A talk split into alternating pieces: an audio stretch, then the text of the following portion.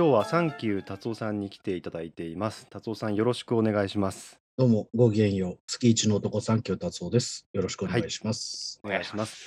えっと今日はですね、えー達夫さんにですね、うん課題を出す課題を出してもらってですね、それに僕とイッチーが答えるということになってるんですけれども、達夫さんの方から説明していただいた方がいいですかね？そうですね。はい。あのー僕、今、大学で、えっと、まず留学生と日本人、あの別々の大学でちょっと教えてるんですけど、うんいずれもあのお作文の授業なんですね。作文。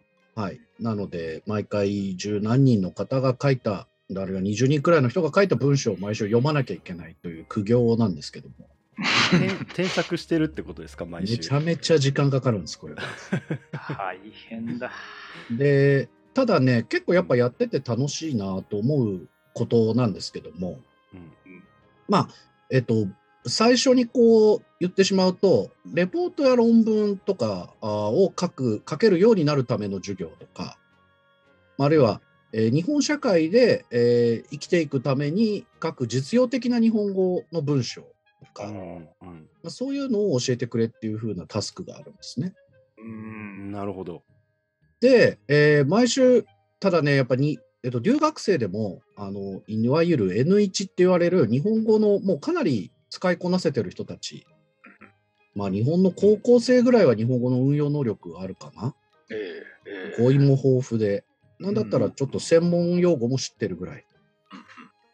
でセミネイティブみたいなことですかね。そうですね、もはう。うん、うんうん。で、その人たちに、じゃあ例えば自己紹介書いてくださいって言っても、うん。もうゴリゴリにこすってきた、もうこすり倒してきた自己紹介書くんですよ。そっか、それは今日が乗らないですね、やる側も。今日が乗らないでしも。う もう完全にテンプレじゃん、これっていうやつ書いてくるんですで、あのーまあ、お二方に伺いたいのは、あのどんな文章課題を出して、どんな力をつけてもらいたいのかっていうのをちょっと、まあ、あ教えてもらいたいなと思って、ははこれ、引用聞いてる皆さんだったらどんな課題出すかなとか。はそう僕が関わってるのは、うん。えっと日本人学生は初年次教育という大学1年生、もうついこの間まで高校生だった人たちに、まあ、レポートや論文の書き方を教えるとか、まああるいは日本語の上級のクラスの留学生たちに、まあ、日本語の文章、まあ、ある程度まとまった1000字から1200字ぐらいの文章を書いてもらってるんですね。あうーん、割と量ありますね。割と量あるうん、あブログ1回分ぐらい多い。なるほど、なるほど。ねそうですね。うんううんん。で、えっ、と、まあ、僕とイッチーがその課題を考えてきたのを発表して、それをさらに、え達夫さんからまあ添削されるというか、好評をもらうという企 ちょっと伺でいたいですね。はいいいと思うんですけど、はいえっ、と、じゃあ、えーイッチー先にやりたい、後にやりたい。ああ、アートにしましょう。はい、じゃあ僕からいきます。はい。はい。えー、っとですね、お題はですね、えー江戸時代から来たうん。武士階級の人間に、うん。スポーツのルールとその楽しみ方を教える文章を書けっていう考えてみたんですけど、面白いな。江戸時代から来た？すぎるかもしれないですけど、武士階級の？はい、まあなんか全然自分たちとは違うところにいる人っていう意味で、はい。なんかちょっと思い切って話して江戸時代から来た武士階級っていうふうにしてみたんですけど。の人に現代のスポーツ。はいそうです。のとルール。ルールと楽しみ方。うん、なるほど。はい。これは何を見ようとしてるんでしょうか？えー、っとですね。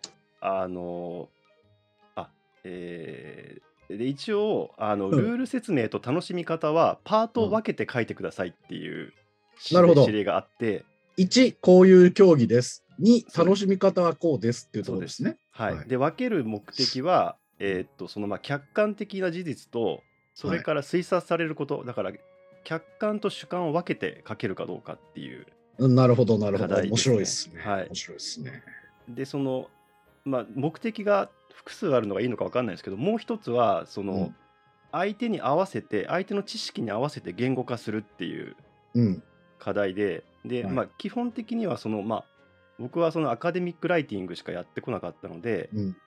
論文を書くときにどういうことが大事かなと思っていろいろあるんですけど、まあ、はい客観と主観が分けてやるっていうのは一番こう基本というか最初に教えられることではいで。もう一つは例えば雑誌によってあるいはそのうん想定されるレビューはその論文を読んで判定する人の専門によってちょっと表現とか書き方を変えたりするんですよね当てにうん当てに行くというか。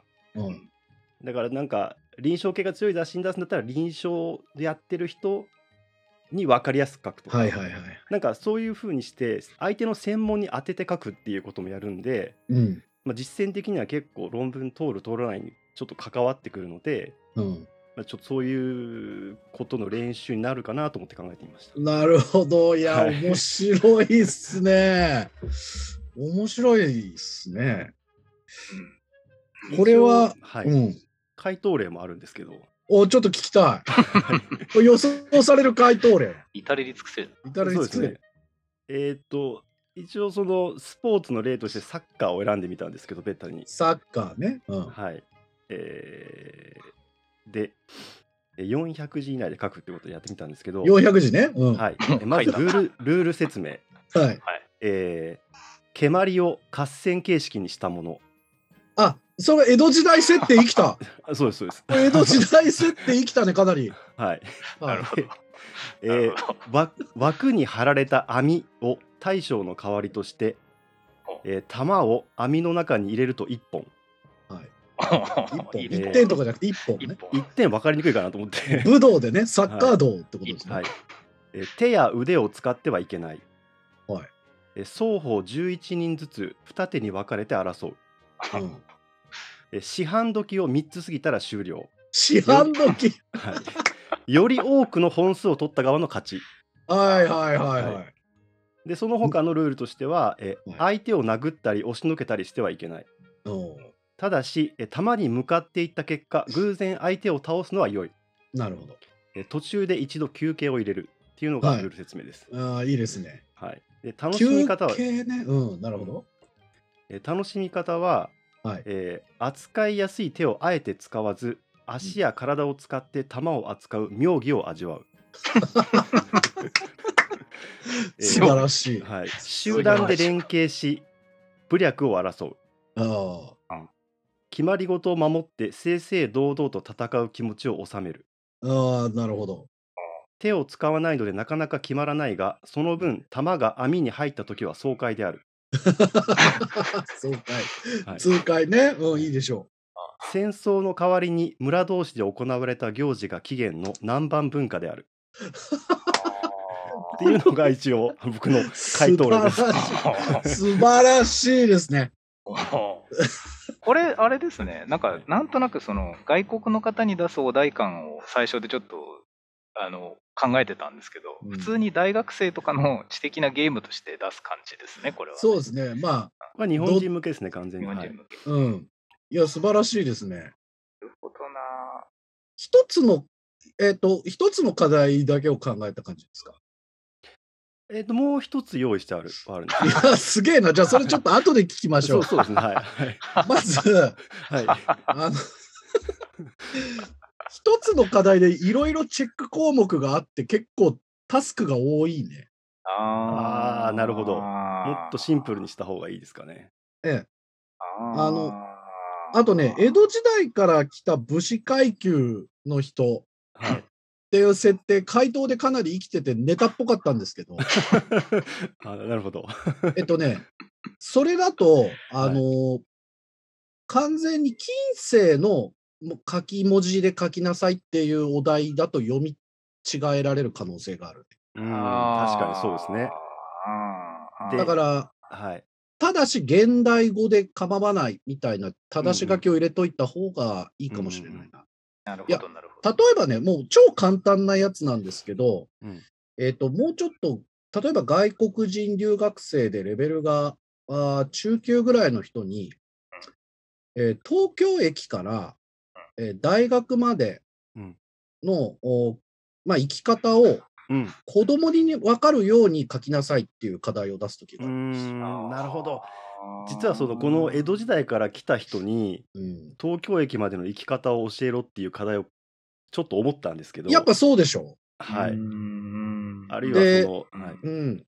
だ例えば、えっ、と、まあ僕が教えてる一橋大学だと、はいえっ、と、国立駅という、JR の国立駅という駅までまず行かなきゃいけないんですけど、うんうんえっと、東京駅から中央線に乗ってくださいだとね、ちょっといろいろ間違いが起きやすくてうん、まずあの、特別快速っていうのに乗ってしまった場合、止まらない駅なんですよね。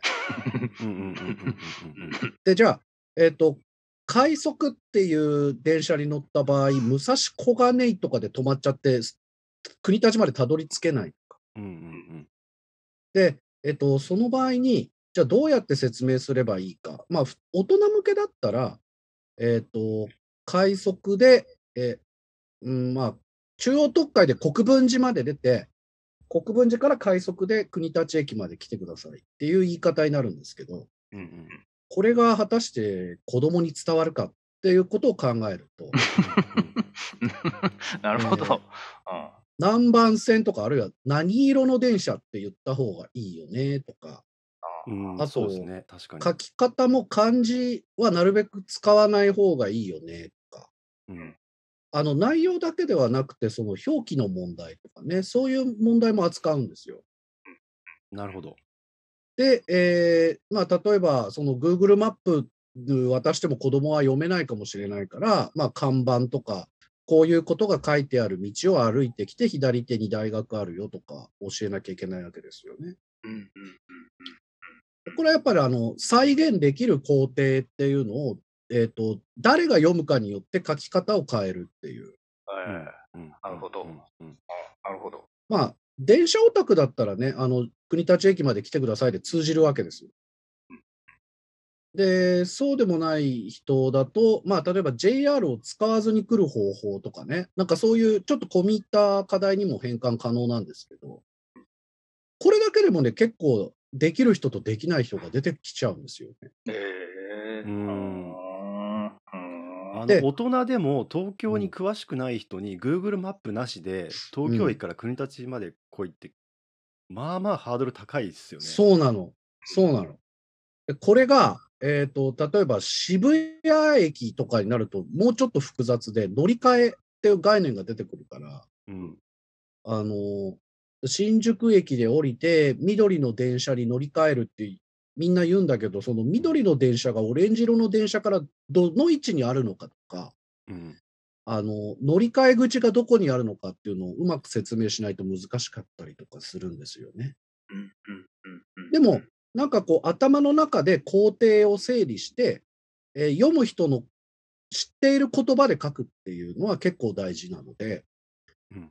江戸時代の武士階級ってなると、あの、まずその江戸時代の言葉で書かなきゃいけないという前提が発生しちゃうのにちょっと難しいかな。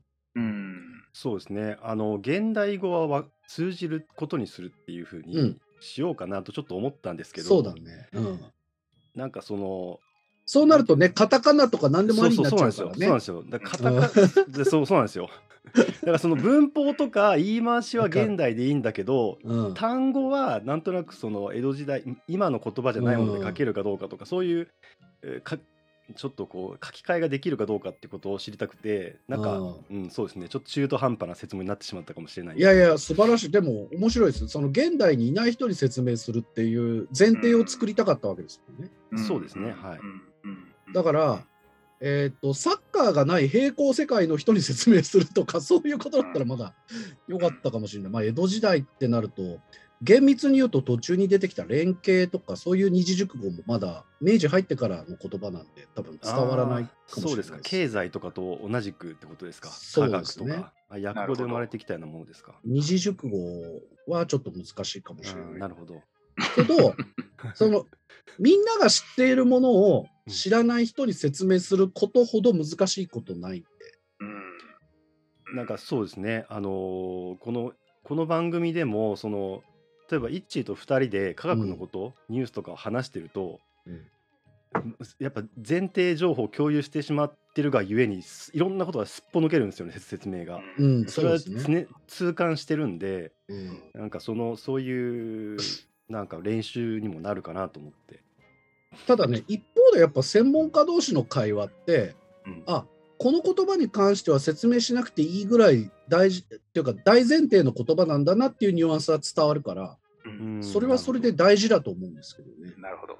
うんうんなるほど。うんなんかよくある話ですけど、宇宙の果てにいる人と、えー高速通信ができる技術ができているときに、右と左をどう説明するかっていう声だけで、いやー難しい。昔からあるうん。説問なんですよね。はい。で、その宇宙の遥か彼方なので、その太陽とか月とかも使えないし、えーなんか目安のものがないし、そもそも顔がある生き物かどうかもわからないし、みたいな。うん。ただし声だけは認識してくれると。で、そのなんか模範解答みたいなのが、なんか電子かなんかのスピンかなんかの向きを使えとか、うん。なんか電磁力の向きを使えとかっていうのが昔からあったんですけど、う ん電磁力わかんのかな？なんかそういう基本的な物理法則がなければ通信はできないはずですよねとか、オタクがめんどくさい理系トークでそこを論破していくんですよ。これは、これは通じるはずだとか、通信機がある世界線だとかってやるやるんですよね。で、それに対してより強い議論が巻き起こって、いやもうテレパシーにしようと。もう、だからもうそういう物理的な法則もないけど、右と左はあるじゃんみたいな、いや、うん本当？とかっていう話をよくやるんですけど、うんなんかそこまで話しちゃうとゲームになっちゃうんですよね。あーまあ確かにね。うんまあ言語って感じじゃなくなってくるかもしれない。それはうん、でも、あの主観と客観を分けるっていう裏テーマがあったりとか、まあ、相手の知識に合わせた書き方、あこれはだから、あの普通に、あの前もちょっと話ありましたけど、料理、得意料理の作り方みたいなテーマで、普段料理しない人に説明するときにね、ーあああ、なるほど。塩塩、胡椒って言えば伝わると思ってる人が結構多いんですけど、全く料理しない人って塩、胡椒がどれくらい必要なのか分かんないですからね。ーわかんない。料理するしないも違う世界に住んでると言ってもいいぐらうんい常識が通用しないかもしれないですね。そうそうそうそうそうう。んだから、プログラマーとかがやってることにもちょっと近いのかもしれないですけどね、その、誰も間違わないようにアルゴリズムを組んでいくっていうよううなん感じでそうですね文章を。プロプログラム的思考って、うんまあ言われてるやつですよね。うんうんなるほど。いや、面白かったですよ、先輩。江戸時代から来た武士階級の人に現代のスポーツのルールと楽しみ方を教えてくださいという方です、うんうんうん素晴らしいと思います。ありがとうございますあ。りがとうございます。はい。一致どうでしょうか？はい。はいい。きますかえっ、とですね、えっ、とですね、大学生で日本人相手のイメージで考えてたんはいですけ、ど、バッチリですよ。はい、えっ、とですね、自分の、えーパートナーがいると仮定して、しかも絶対に喧嘩したくないパートナーがいると。うん。もう家帰ってももう絶対喧嘩したくない。ん喧嘩するような話題は絶対に喋りたくない前提で、えー新聞の中からどれか一つ選んで、社説をですね、うん説明しなさい。は ただし、社説の論旨を変えてはダメです。いはいはいはい。だから、あ朝日、読売、毎日、産経、日経、何でもいいんですけど、その論旨と自分の考えてることが違っても、決して、いや、こういういろいろな考え方があると言わずに、うんもうその朝日の社説から受けた印象そのままを喧嘩せず、荒い言葉を使わず、人を傷つけないような言葉で、えー社説を説明してください。あ面白いかもしれあない。なるほど。いうのを一つ考えてすればいいのかなるほど。別に相手を社説説得したりはしなくてもいいわけだよね。説明すればいいんだよね。しなくていいです。えーっと、イメージするシチュエーションとしては、えーそんなことはないんですけど、パートナーと電話をしてて、パートナーがやけに今日の社説って見た？って聞いてくるわけ。はいであ手元に新聞あるよ。私今どうしても新聞読めない環境にいるんだけど、今日の社説がいいらしいので、うん内容をえ漏らさず教えてほしいって言われるんですよ。はい。だから漏らさず教えたいんだけども、決してそれを朗読するのではなくて、自分なりに説明をするんですけど、うんこう変な表現を使ったり、皮肉な表現を使ったりすると嫌われる可能性があります。はいはいはい。喧嘩になるかもしれない。うん。政治的状況を考えうんると。そうだね。喧嘩しないように、もうとにかく穏やかに、その思想の部分だけを説明してください。という感じですかね。うんなるほど。これは何文字ぐらい？これはですね、社説と、うんえー同じだと大変なので、社説の2倍くらい。2倍？ああ、逆に量を増やすんだ。増やそうです。そうです。丁寧に言うためには僕は増やさなきゃいけないかなっていうイメージがあったので、僕の中では増やした方がいいんじゃなかなないるほど、なるほど。あ、あらましを説明しろっていうわけじゃないわけねだからね。社説に書かれてることをもう細かくニュアンスを伝えつつ、でもですね、尖っちゃいけないよということなん。ですね。ああ、なるほど。まあ、はいつまり、噛み砕いて説明しなさいっていうことなん。ですね。そうです。そうです。面白い。えこれはどういったところを見見ようと思って、そういう課題に。えっ、とですね、えっ、とですね、論理と感情をやはり。分離しているかどうかっていうところで、うんパッと思いついたのがこれでした。なるほど。うんはいあ論理と理路が、理路が少なくともこの話の中では通ってる。うんそしてその人の理路を解釈をちゃんとできる。でそこに感情を乗せず、伝達する相手に対しても何かこう感情を乗せないっていうことですかね。あ乗せるんだったら優しさだけ乗せろというーなるほど。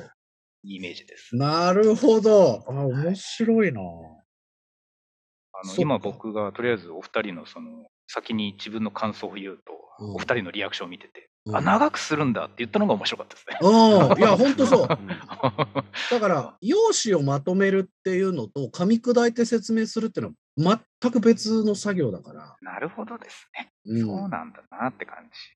らこれを逆に噛み砕いて説明するっていう方が難しいですよね。うん、はい、うんそうですね。あのーやっぱ手を抜こうと思えば、短い文字数でいいのであれば、実際に社説に使われている言葉を、まあ、切り張りしてまとめればいいだけになっちゃうんで、逆に分量をかけて噛み砕いて説明するっていうのは、すごく面白いかもしれないですね。ちょっと僕の頭の中には、あの社説に限らないんですけど、ネット記事も全部そうなんですけど、はい最近ほぼ、えー要約したものばかりを読まされているので、うんで文脈の中で要約した内容であれば十分な情報が手に入るっていうのばかりをやってるので、うん、一つポンと来たものを誰かに説明するときはやっぱり増やす作業が必要なのかなと。いう気がするんですね。なるほどね。はいでも、やはり二人ともやっぱ感情とそのお論理、主観と客観っていうのは、やっぱりどうしても分けるのには訓練がいるっていうふうに考えています、思ってます。これはうん裏返すと、うんおやはりこれを混同している人たちが結構多いのではないかっていう思う。そうですね。そうだな。うん。あとは、その論文読んでる時にそれが混ざってると、一撃で読む気読む気がなくなまあるっていう。そうだね。論文はちょっとそれきついな。はいだからやっぱり、なんか自分の中でそのい 印象が強いというか、やっぱプライプライオリティが高いんじゃないかと思いますね、自分の中で。うんうん。この人はその主観と客観を分けて考えられるんだろうか。感情を切り離して考えられるんだろうか。ということですね。そうですね。あとはなんかこう、テレビの討論番組とか見てて、そこがごっちゃになってても、だからそれに引きずられて、うん。一撃で見る気がなくなってたんですけど、ああ、そうね。うんまあ途中から、えっと、それはそういうものじゃないんだなって理解するようになってからは、うん。まあ別にあ気に気にはならなくなって、面白ければいいんじゃないかなとは思うようになりました。もうちょっと学会発表とかゼミの発表の質疑応答タイムのように、理路整然とみんな問題点を整理して、建設的な話し合いってできないんだろうかとうんいう気持ちで見ると、これ、罵り合いじゃねえかよって見えちゃうわけですよ。そうそうそうそうです。やっぱりそういう客客観と主観を、まあ、分けようとしてる態度になんか好感を持ってしまうようにもう出来上がってしまってるので、うんそうだね。はいはい。いいか悪いか置いといて一致もやっぱり論理と感情っていうのは分けたい。僕、実は今回いただいたお題の中で、もう一つの、こっちも出せるっていう、もう一個ある、考えてたんですけど、そそっちが詰めきれなかったっていうのがあってですね、それは何かというと、ファンレターを書きなさいという短いお題で、ああ、面白い。うん。あの自分の好きなものを何か持ってきて、うんその作者に必ず届くし、なんならお返事ももらえる状況です。うん。そこで、まあ、例えば戦時とかで、うんえーファンレターを、なるべく自分の感情を全開にして書いてくださいと。はいはいはいはいはいはい。ただし、よく言う、その感情が上滑りして届かないとお返事もらえないかもしれないので、そうですね。もう相手に届けて、数お返事をもらえる状況でのファンレターを書いてくださいうん。あの考えたんですけど、うんそ、そんなに好きなものが思い浮かばない人が結構いたりするかなと思って、うちょっんと難しいなと思っちゃったんですよね。なるほど。ね。なるほどね。イッチーのテーマ設定はなんかこう両方とも切実でいいね。なんかまあ自分そうだ自分ごとにできるというかさ。うんああ、自分ごとですよね。確かにそうだ。うんうん結構自分ごとかどうかっていうのって大事でね。あなるほど。やっぱり各モチベーションっていう意味で言っても、あの、アカデミックライティングの、まあ、逆が、まあ、あの、パーソナルライティングっていうんですけど、パーソナルライティング。まあ、個人的なことを書くっていう。で、やっぱり高校ぐらいまでに、あの、型、文系とか、文章の型、美活型とかさ、統括型とか、そういう型を教わってしまうと、うんえ自分の気持ちと向き合う訓練をしていないがゆえに、あの自分が思ってないことでも書けちゃう体になってるんですよね。なるほど。うーん。あの選ばれる文章っていうか、その点数が取れる文章は書けるんだけど、あ自分の気持ちをそのままうまく出力できることができないとか。っていう人たちが結構いて、だから僕日本人の高校生ってそういう型にはまった文章しか書けない人が多いんですか？多いですね。そうなんだ。うん。語彙を持っていても、お運用できない。あ型にはめてぶ、はめていかないと文章が書けない。自分が考えていることをうまくまとめられないっていう人はいると思います。なるほど。うんえテンプレ的な文章しか書けないっていうようなニュアンスでいいんですか？それは。まあそうですねうん。だから最終的にはなんか、不動産の広告みたいなポエムみたいな文章を。マンションポエムだ。マンションンポエムなんかめちゃくちゃハマってる人いたな。なんか面白かったいるいるうん、マンションポエムハマってる人面白いけどね面。白いですよね。えっとね、僕の場合だとね、今のその感情とあの理屈をまず分けるっていう訓練で言うと、はいはい。えっとね、まず私の好きだった人、好きな人っていうのを書いてくれと。私の好きな人を書いてくれ。うんまあ、あるいは好きだった人でもいい。これは異性でなくてもいいし、別に恋愛の相手じゃなくてもいい。有名な人でも、あるいは今までお世話になった人とか、友達とか。うんあうんうんうん。あえーだけど、クラスメートでシェアして呼ぶから、みんなはその人のこと知らないから、うん。どういうところがいいのか、その人の魅力を書いてっていううん。課題なんですね。なるほど。ん。うん。でうん。うん。タスクとしては、この人に会いてーって思ってもらえたら成功っていう。うん。でなるほど。そうすると、さっきもあのファンレターのあの課題みたいに、感情が上す上滑りしちゃう子がいるんですよ。うんうんうんまあ、あるいは、えっ、と、私がその人とどれだけ仲がいいかとか、私がどれだけ好きかっていう話に終始してしまって、その人の魅力を全く伝えられない人がいる。面白いな。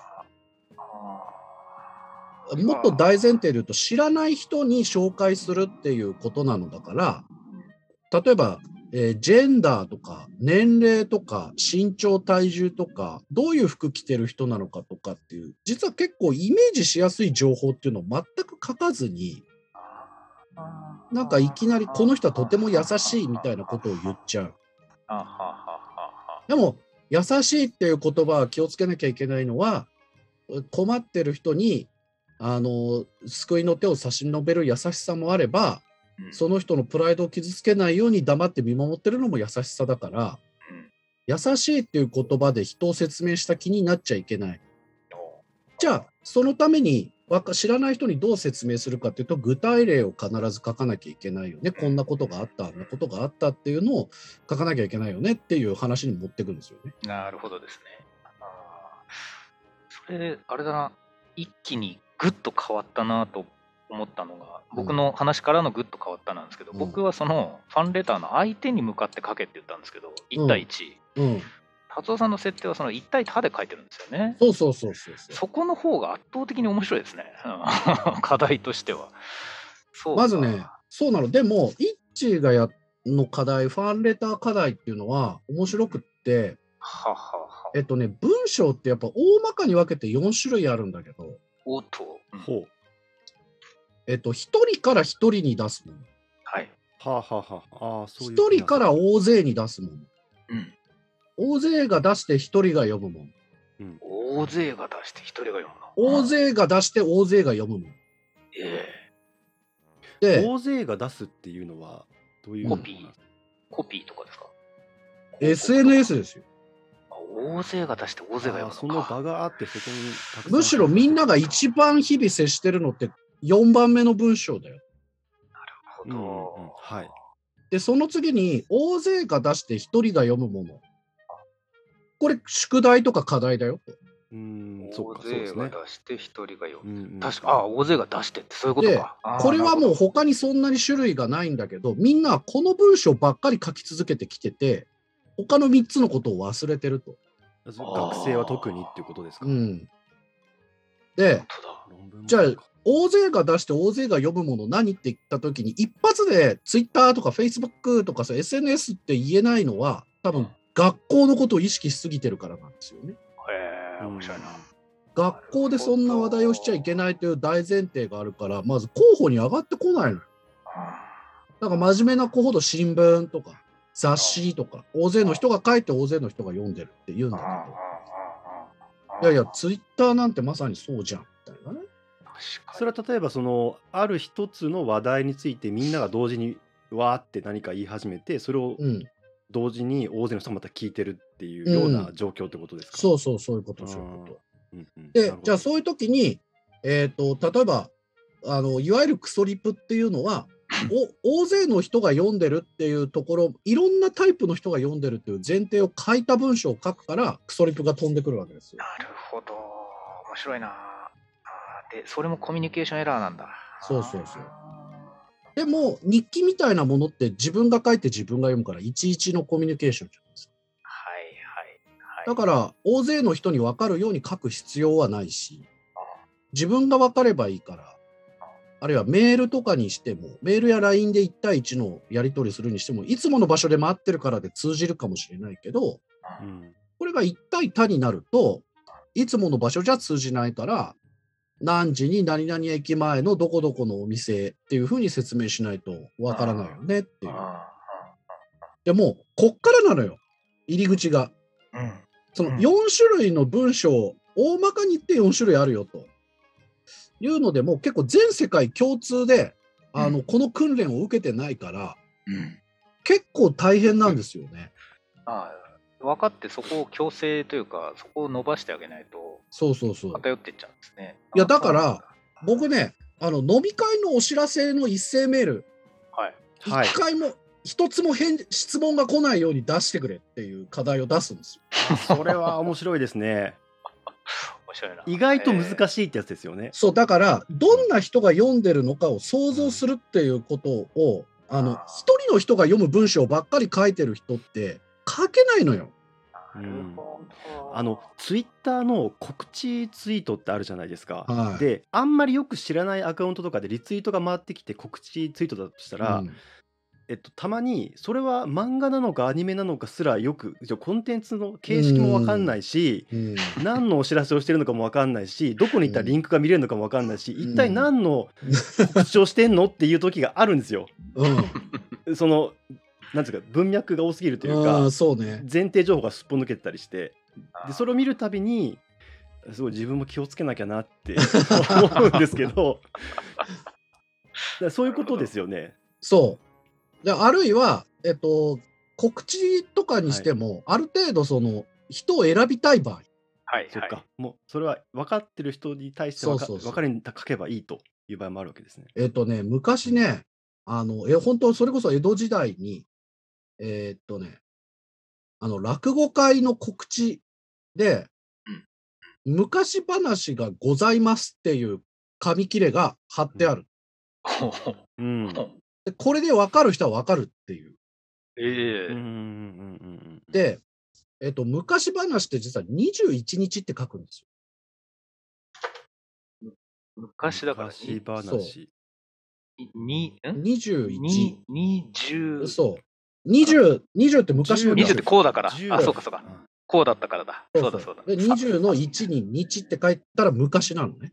なるほど、なるほど。で、ございますって、ご、えっ、とね、権力の権に数字の3って書いてございますって書いてあるんだって。ゴゴンザみたいなそう感じ、で。ゴンザっていううお店で、ああの、昔話の会があるっていうのをそれだけで表現、これがわかる人だけしか来るなっていうへえ。トラップになってたりとかするっていうね。ああはい不調的な感じだな。そうそうそうそうなるほど。だけど、この居酒屋とかさ、例えば、あの、いくらですかって、予算いくらですかっていうものに関しても、税込みいくらなのかとかね。はいはいはい。あと、アルコール飲めないけど行っていいですかとか、はいはいあの、飲み放題ですか？そうじゃないですか？とか、あと、卵アレルギーなんですけど、どうりどういう料理出ますか？とか、そういう質問も想定しなきゃいけないわけ。大変だ。だから結構ね、あの、シンプルなようでいて、ちゃんと読む人のことを考えるっていう訓練は割と全、もう1年のうち半分くらいかけて、その課題やるんですよ。へえ。あそれぐらいやっぱり、ま、大事だし、そう。難しいんですね。習いて習い手感情と、感情と論理を分ける、主観と客観を分けるっていうのは、えっ、とね、あなたが浮気を容認する立場で、浮気を否定する人たちを説得する文章を書いてくれ。あうんうんうんうん。浮気を容認する文章。だからもう、自分の気持ちとかは置いといてっていう話。まあ浮気ありえないわけでしょ。自分的には。ああ絶対それは嫌だと思うけど、あそれは、その気持ちは置いといて、で、圧倒的に不利な立場から主張する、説得するっていうね。なるほでもこれ、容認というところが割とポイントで、ど。うん。あの、いや、浮気するべきとか、そういうべき論に行っちゃうと、もう分が悪いよと。ああ、はははは。ああ、なはは受け入れるってことと積極的にするってことは違うってそうそう。ことですもんね。だからリスクも承知でしたい人がいるっていうことは認めましょうよっていうような論旨に持ってかないといけないし、うんあこれはでもね、逆に浮気を否定する人たちのロジックが分かってるから、うんあ確かに。それに対して反論していくっていう構成で臨めば、確実にできるはずの文章なんですよね。大変そう。客観視するっていうのともう一つなんかその反論していったりとかそのなんですかね交渉術というかそうそうデ。ィベート力みたいなえっとね、その場合はね、だから、えっと、文系教育だと、もちろん A、しかし B っていう、ああ、もちろん上 A、しかし B。そう、情報の文系が出てくるんですよ。面白い。情報の文系っていうんですね。そう。初めて聞いた。うんそれたまに使ったまにというか使ってるかもしれないな。だから、喧嘩するときとかもそうなんだけど、いや、もちろんあなたが言ってることは正しいし、僕もそう思うんですよ。ですけど、こういう人たちがいるっていう事実も見逃せないことですよねって言った方が、うん相手に歩み寄った感があるじゃん。それを情報の文系なんか情報の文反論を潰して相手の攻撃力を潰してる感じもしますね。だ だけど、いきなり、もちろん A、しかし B をのあの文系を使った文を書きなさいだと、どこの局面で使うかわかんないのよ。ああ、ああ、ああはその想定局面を提示してあげるっていう。そう。だから浮気容認派として主張するならば、当然、情報の文系を使いつつ、さらに自分の気持ちをどっかに置きつつ、反論を想定してロジカルな文章を書かなきゃいけないっていう、結構タスクが大きい文章になってくるんですよねあ。ら、面うん白いわ。やそうですね。いろんなタスク多いですね、それ。そうなのよ。うんものすごい参考になった。加工今度。うん書いてみよあの、あたいやでもちょちょっと今、一つメールを読んでもいいですか？いいよ。う。はえー、陽先輩、一先生、いらっしゃったらサンキュー達夫さん、こんにちは。2021年4月頃から聞き始め、最近ようやく最新回に追いつきました。ひたすら過去の放送を聞き続ける聞き続けるのも贅沢でしたが、えー今までは毎週火曜日がとても楽しみになり感謝しております。さて、自分は中学生の頃からジャンプ系や深夜アニメをたしなむオタクでした。最近思うことがありまして、えーそれはアニメ好きをオープンにする風風潮が広がってきたように感じるということです。著名な芸能人やアイドルの方たちがアニメ好きを公言したり「鬼滅の刃」のヒットなども要因なのかもしれません。ところが私は昔のままアニメが好きであることを隠して生きています。うん。昨今のオープンなオタクたちの様子を見て自分もこんなに楽しそうに面白おかしく好きなアニメの話ができればなと感じました。しかし自分の持っている長年の知識の中からどの話題を選定しどう伝えればライト層の方にも方にも興味を持ってもらえるのかがよくわからなくなってしまうのです。すでにアニメに興味のある人には年代や思考を探りながら具体的な作品の話ができますがあまり興味のない人に対して作画技術技術の話なのか海外に認められている実績なのか本当に伝えたいのは自分の熱い萌えの気持ちですがそういうわけにもいかず表面的な部分かつぐっと引き込めるようなポイントを簡潔に話そうとするととても難しくて結局今でもできていません。楊先輩デュアンテル先生はアニメの話も面白く科学コミュニケーションについては知識のない私が聞いても楽しめるようにお話をしてくださいますいつも雲雲の上のような掛け合いを眺めて楽しむばかりでしたがもしかしたら、えーオタクがいわゆるひよたの人にアニメの話をすること。と、えー科学コミュニケーションとして一般向けに話をされることに少しでもかするくらいなら共通点があるのかなと思い初めてお便りしてみました。ちなみに特に好きなコーナーはアニメを進めるとしたらのコーナーです。これからも配信楽しみにしております。お体に気をつけてご自愛くださいませ。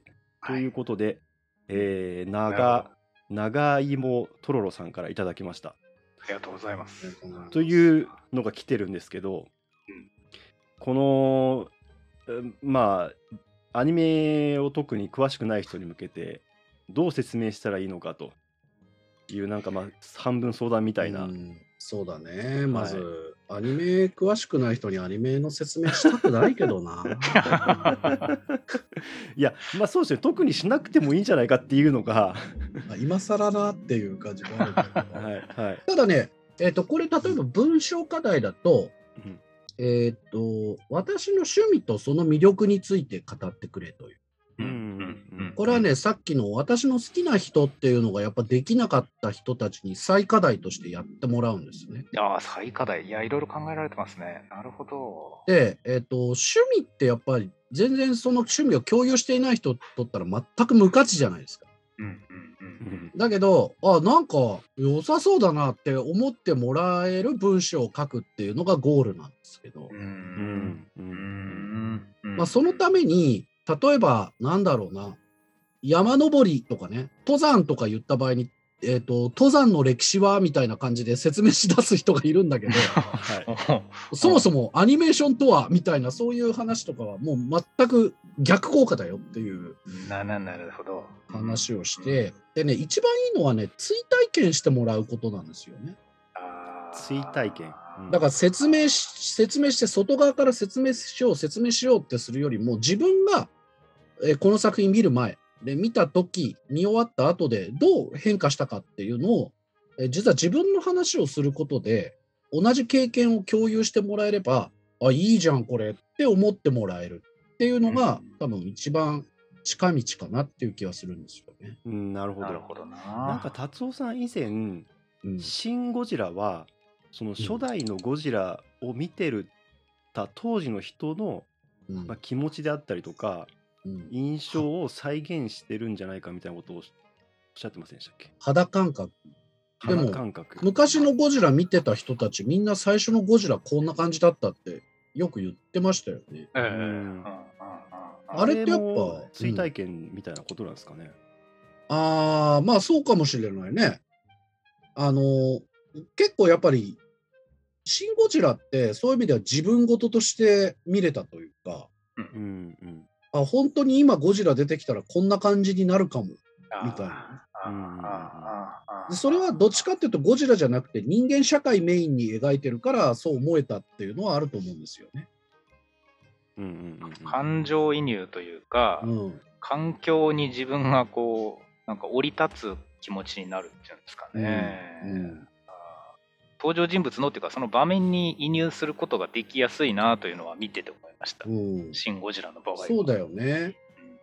だから、その自分事として思ってることを出力するレッスンから、徐々にその多くの人が読むものを書くレッスンに移行していくっていうのがベストなんですよ。面白いな。いやー、面白いな。だからファンレターを書きなさいから、その、じその人をみんなに説明しなさいは、結構段階を持ってできる授業になるかもしれないですね。面白いな。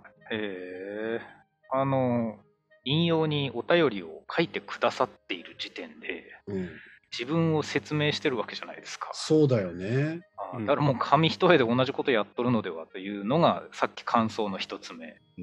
いいこと言うね、一。うんそうだねマジで。うん やった、うん滑んなかった。もう一つ、実はこれ、今送ってくれた人じゃなくて、こういう系の話題の時に最近思うようになったことあるんですけど、あの、科学でもアニメでも、初学者にえどう教えるか論の話があちこちであるじゃないですか。その半分ぐらいのケースで、その初心者にどう教えたらいいのか分かんないって、初心者の方ばっかり見てるんですよ、うんその人が。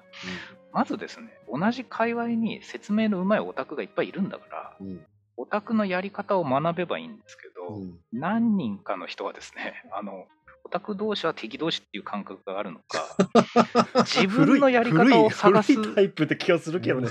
うん。自分のやり方を探すのに必死になるあまり、先行研究をしてない時が多すぎるなって感じる時は結構、あー確かに。あのこれはですねオタクトークではないかもしれない。ね。あそうそう。あの、オタクトークというか説明するのが上手い人たちを真似して、あれ自分はまだできないっていう方が建設的だなって思うことがあり、確かに。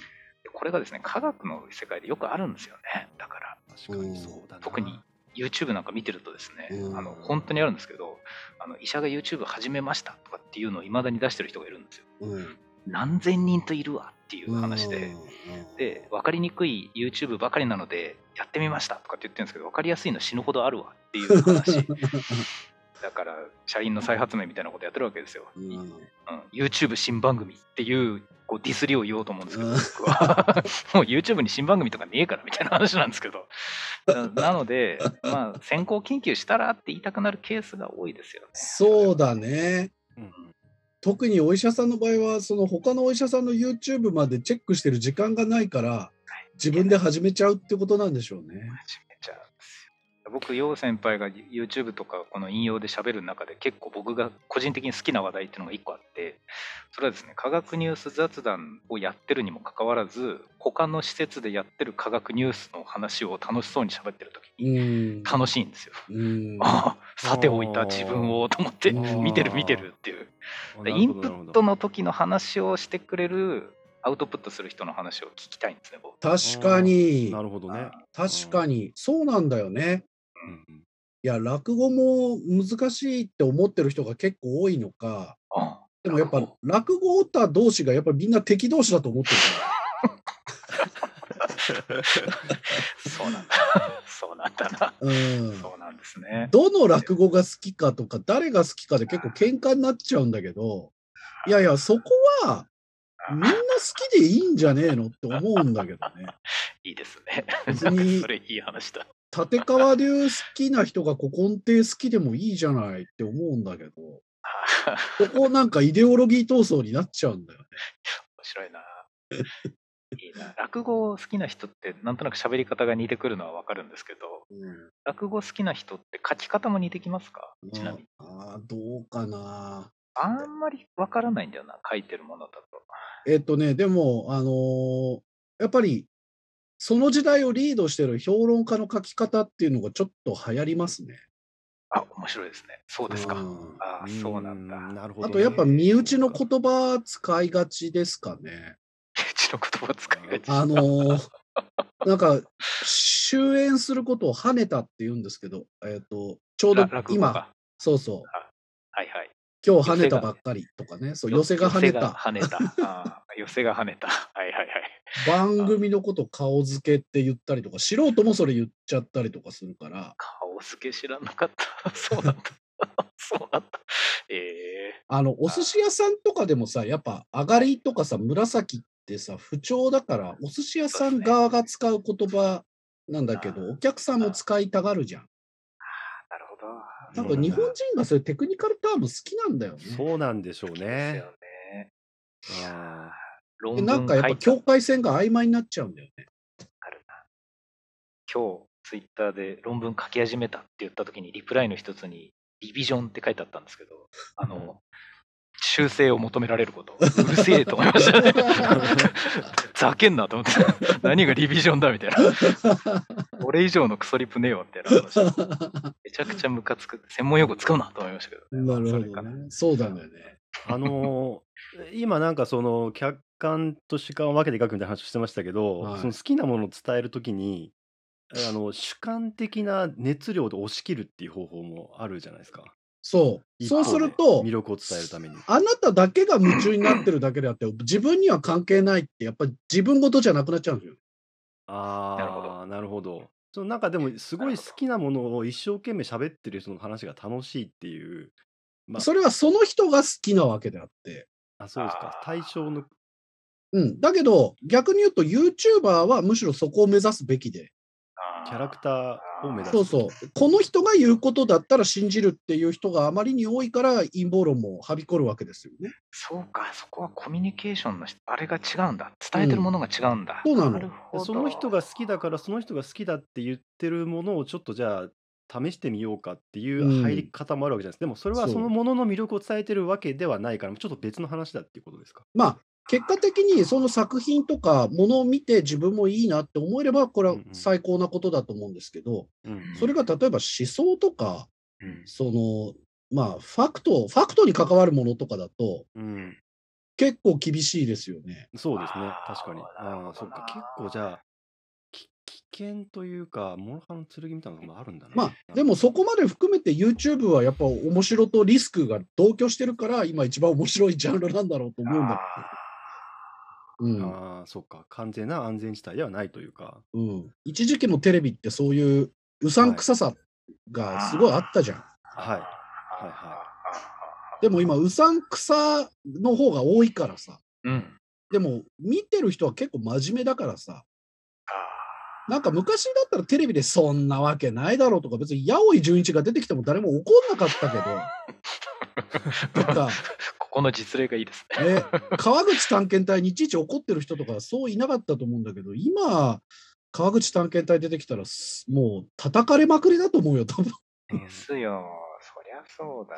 いつからこんな人を殴っていい時代になってしまったのそうですだ。ねミスターマリックを超魔術だって言い張れることうん。ちょっと難しいですよね、今。あのあれはすごく優秀な手品だってことにしとかないと最初から。あのいかがわしさがいいんじゃん、テレビじゃんと思うし、まさにそのいかがわしさが今 YouTube じゃんって思うんだけど、まあみんな白黒はっきりつけたがるんだろうな。なるほどな。えな、楊先輩もう一つ考えたっていうのはどんなやつ？じゃあちょっと、えすみません最後にじゃあ。はい。あのですねえっとまああテーマは、えー隣の席で会話をする2人組が、えーそれぞれ家族の話をしているっていう架空の様子を書け、うん。間接話法で書けっていうテーマ。あー、なるほどいねわ。ゆる鍵括弧でセリフみたいなのは使っちゃダメだよっていう。うん、で脚本書かせる？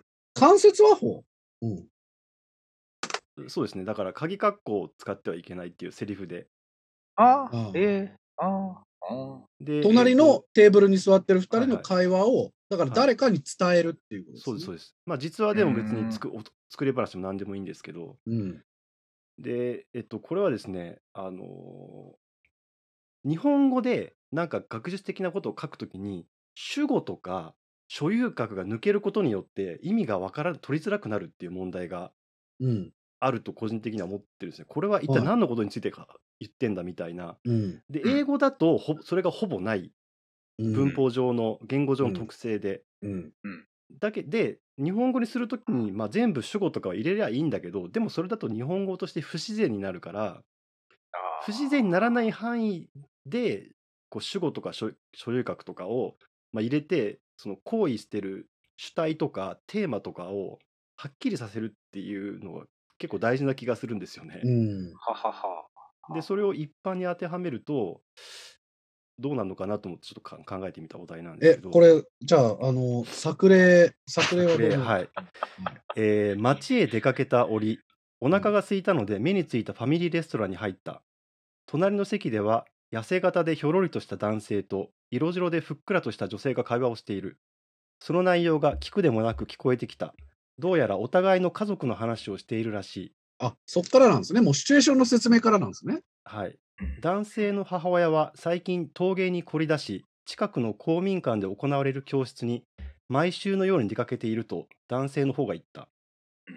男性の向かいに座り、笑顔で話を聞いていた女性の方は、自分の父親はずっと前から陶芸が好きで、家には誰も使わない茶碗やら湯飲みが捨てて捨てるほどあるのだと答えた、うん男性はえーそのうち自分のところにも母親の作ったものが送られてきそうだと笑った人間ある程度の年齢になると陶芸にはまる遺伝子でも発現するのだろうかということ とくだらないことを考えていると注。文した特製ビーフカレーが運ばれてくる思いのほかカレーが美味しくて2人の会話のその先はよく覚えていないっていうのが作例なんおですけどーああ。最後 S が自分に戻りましたね。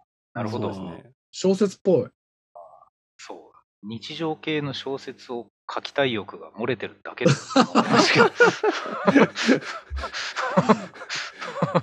でもそれ、あの、文章を書かせるっていうお題の中で、そういはいう話をお題として考えられるの面白いな。そうだよねまあ、っていうのはちょっとあのえー仮というかですね2つ目予備として考えてみましたこれでも素晴らしいな。なんか、俺やっぱ関節和法についてか、あの、むしろレッスンする、したことがなく。やっぱりね、あの、直接引用を、まあ、軸に教えちゃってたね。っていうのは、やっぱり、あの、レポートとか論文だと、誰が言ったことなのか、うん。どこが自分の意見なのかっていうのをまずはっきりさせなきゃいけないからうん、引用は必ず鍵括弧をつけてしなさいという。うんうん。うんうんうんうんうん。だからもう、えっ、と、文章での引用っていうのは、関節和法に関してはめちゃくちゃリスクが高いから、うんとかやっぱ難しいんだよね、多分関節和法。うん。日本難しいですね人でも難しいもんね。だから小説みたいと思うのかな。そうだね。で今のは結構自然にできてたけど、やっぱり男性はっていう主語を立ててるけど、最後にまた男性は言ったっていうふうに言わないと誤解が生まれてしまう場合もあって、で、それを日本語ではどうクリアするかというと、動詞の変化で動作主が誰なのかっていうのをはっきりさせるっていう方法があるんうですよね。わー古文みたいだ、うん うんお主語は基本的に省略できるという考え方なので、日本語の設計自体が。なるほど、なるほど。まあ、だから動詞の活用がものすごくこう豊富で、あまあ、受け身とか、えー、とやりもらい表現、授受表現とか、そうですね。まあ、まあ、レル、ラレルだけでも、まあ、自発尊敬可能とか、そういう意味が豊富にあるんですよね。あ、なるほど。う。んうんうん。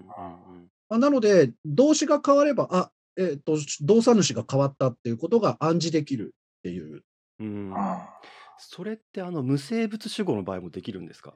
えっ、とね、無生物主語に関しては最近入ってきた概念なんで、はい。へえ。えっ、と、まあ、本当に近代以降だと思いますね、無生物主語っていうのは。無生物主語って具体的に何ですか？えっ、と、えっ、と、今日の太陽は私にだいぶ優しく微笑みかけたみたいに、ああ、なるほど。人間じゃないものを主語にしたもの。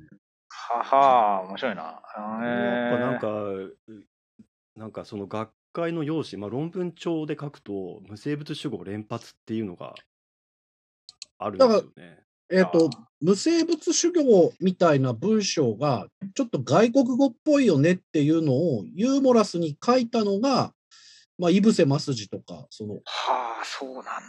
本文、翻訳文っていう感じの文体で、うんえー表現したのがイブセ・マスジなんですね。えその場合はやっぱり、まあ、主語っていうのがあるのかどうかって置いといて入れた方がいいってことですよね。そうだね。ー、うーん。えっとね、すごく有名な例で、あの横光リーチっていう作家がいて、はい。えっと、この人は新感覚派って言って、まあ、川端康成と同じ時期ぐらいに評価された人なんですけど、この人が無生物主導の名手で、はい。うん。えっと、頭並びに腹っていう小説があるんですけど、すでにおちょっと面白いですね。タイトルが頭並びに腹っていう。解剖、はい。で、えっと、これうちの先生がよく引用するんですけど、冒頭の文、はい。え3つ、三つ短いセンテンスが続くんですけど、はい真昼である。特別急行列車は満員のまま全速力でかけていた。うん沿線の湖域は石のように黙殺された。あうーん。うんこの沿線の、まあ、小駅、小駅、まあ、小さい駅は石のように黙殺されたっていうえ無生物主語で、えーその列車のスピードを表現するっていう。うん。なので、えっ、と、本当にその辺にある石のように誰何にもこう気を払われずに黙殺されるっていうことで、その列車のスピードを表現するっていうのがこう無生物主語のできることなんだっていうね。面白いな。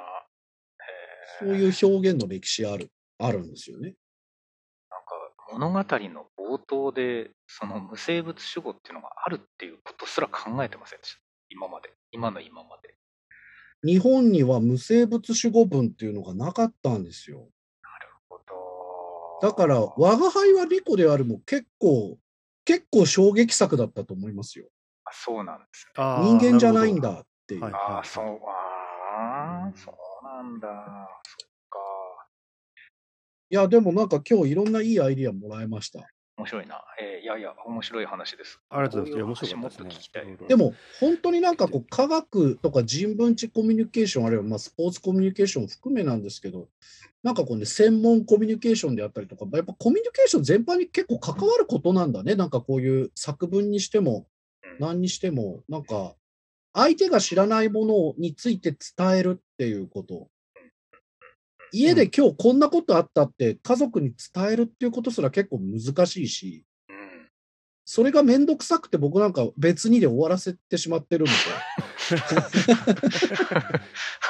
これは良くないなっていう、ちょっと我が身を顧み見れ見ましたね。僕は家に帰る途中に家族に説明する用の出来事を考えています。すげえ考えてやべえ、それ。いやもう、それはもう、あの、決して誰も傷つけないような物語をちゃんと考えています。ああ、素晴らしい。まあ、家に着いたら、今日寒かったねから始まる。どれだけ、どれだけ職場ですごいことがあっても、ああ、なるほどねそ。れはお前の話だよねっていうツッコミで切られてしまうかもしれないので。でもやっぱ読む人、聞く人のことをまず最初に考えてるっていうことですよ。ーそういう言い方になるのが面白いな。いや、この話もうちょっと考えよう。すごい大テーマだ。最後にちょっと関係ないこと一個言っていいです？はい。あの、さっき、楊先輩がその論文の時とかっていう話をちらちらするんで、僕が最近書いてる論文のことにどうしても頭が思い浮かんだんですけど、論文の主語で We なんですよ。僕が今うん書くやつ。我々は何々を経験したので報告するとか。問題あるな。うん。で、僕今日ですね、もう何回も愛で書かせてくれって思ってました。これ言ってんの俺だけだからとか思いながらこう、共著者のために We と書いてたんですけどね、他の共著者、今仕事してる人一人しかいないのに、みたいな感じで、うおーってやってましたね。先輩も思いましたか、それは。あの、あの俺の場合は、Wii に関しては、えっと、前、そういう文章で投稿したら、すごい結構、なんていうか、古くからある雑誌で、うんちの雑誌では、うんえっと、Wii を主語として認めていませんっていうえ、どうやって書くの？ダメ出しが。だから、えっと、全部受け身系で書けっていう、我々はこれを証明しただったら、これは証明されたっていうふうに書けっていう。マジか。あ、日本語っぽい。そうなんだ。そうですね。あの、逆に、要は、えっと、人間を主語にしちゃダメだかだっていうのが古いその論文の考え方だみたいなんですよ、まあ英文の。そうですね。論文にやっぱ私出てこないもんね。私とか我々っていう表現は割と最近浸透してきたもので、まあ、そっちの方が要は分かりやすいんでなんてこ最近はとほとんどの論文で We なんとかデモンストレートとかっていうの書いてあるんですけどなんとかなんとかは証明されたはには正しくてうん我々は何々を証明したっていうのは科学的ではないっていうそうだったそうなんだ。はい、いやそのそれ知ってるけどでも最近みんな Wii で書くじゃんと思って 出したのに怒られたなんかちょっともやもやった記憶が今 思い出されました。それどころか僕は愛で書こうとしてたというひどい状態ですね。だからあと何十年かしたら愛ももしかしたら受け入れられるかもしれないよね。そうでしょ。なんてこったそれはうん研究者としての自我として持ってていい感覚だと思うけどな。あと学会発表の時にはい Wii を使うか愛を使うかっていう問題はあるかも。学会発表か。日本語で喋ろう。う ん学会発表は愛でもいいみたい。なんか偉い先生は Wii で喋るけど。へえ。その我々のラボのグループでみんなでやってますみたいなニュアンスで。うんでも若手は自分で実験してるわけだから、別に愛でいいじゃんみたいな。うん。絶対学会では Wii で喋ってる。は ありがとうございましたえー情報の文系っていうのがあるっていうのをね、初めて知りました。はい。えー、達夫さんありがとうございますあ。りがとうございます。ごきげんよなんか、お知らせとかありますか？ないですね。ないですか？うんはい。ないかな。イッチーはなんかいいですか？お知らせとか、論文大変だと。僕は、ええ、そんなに引用の皆様方にどうこうっていうのはないですね。はい。はいねえーじゃあ今日は以上です。達夫さんありがとうございましたご。きげんよう。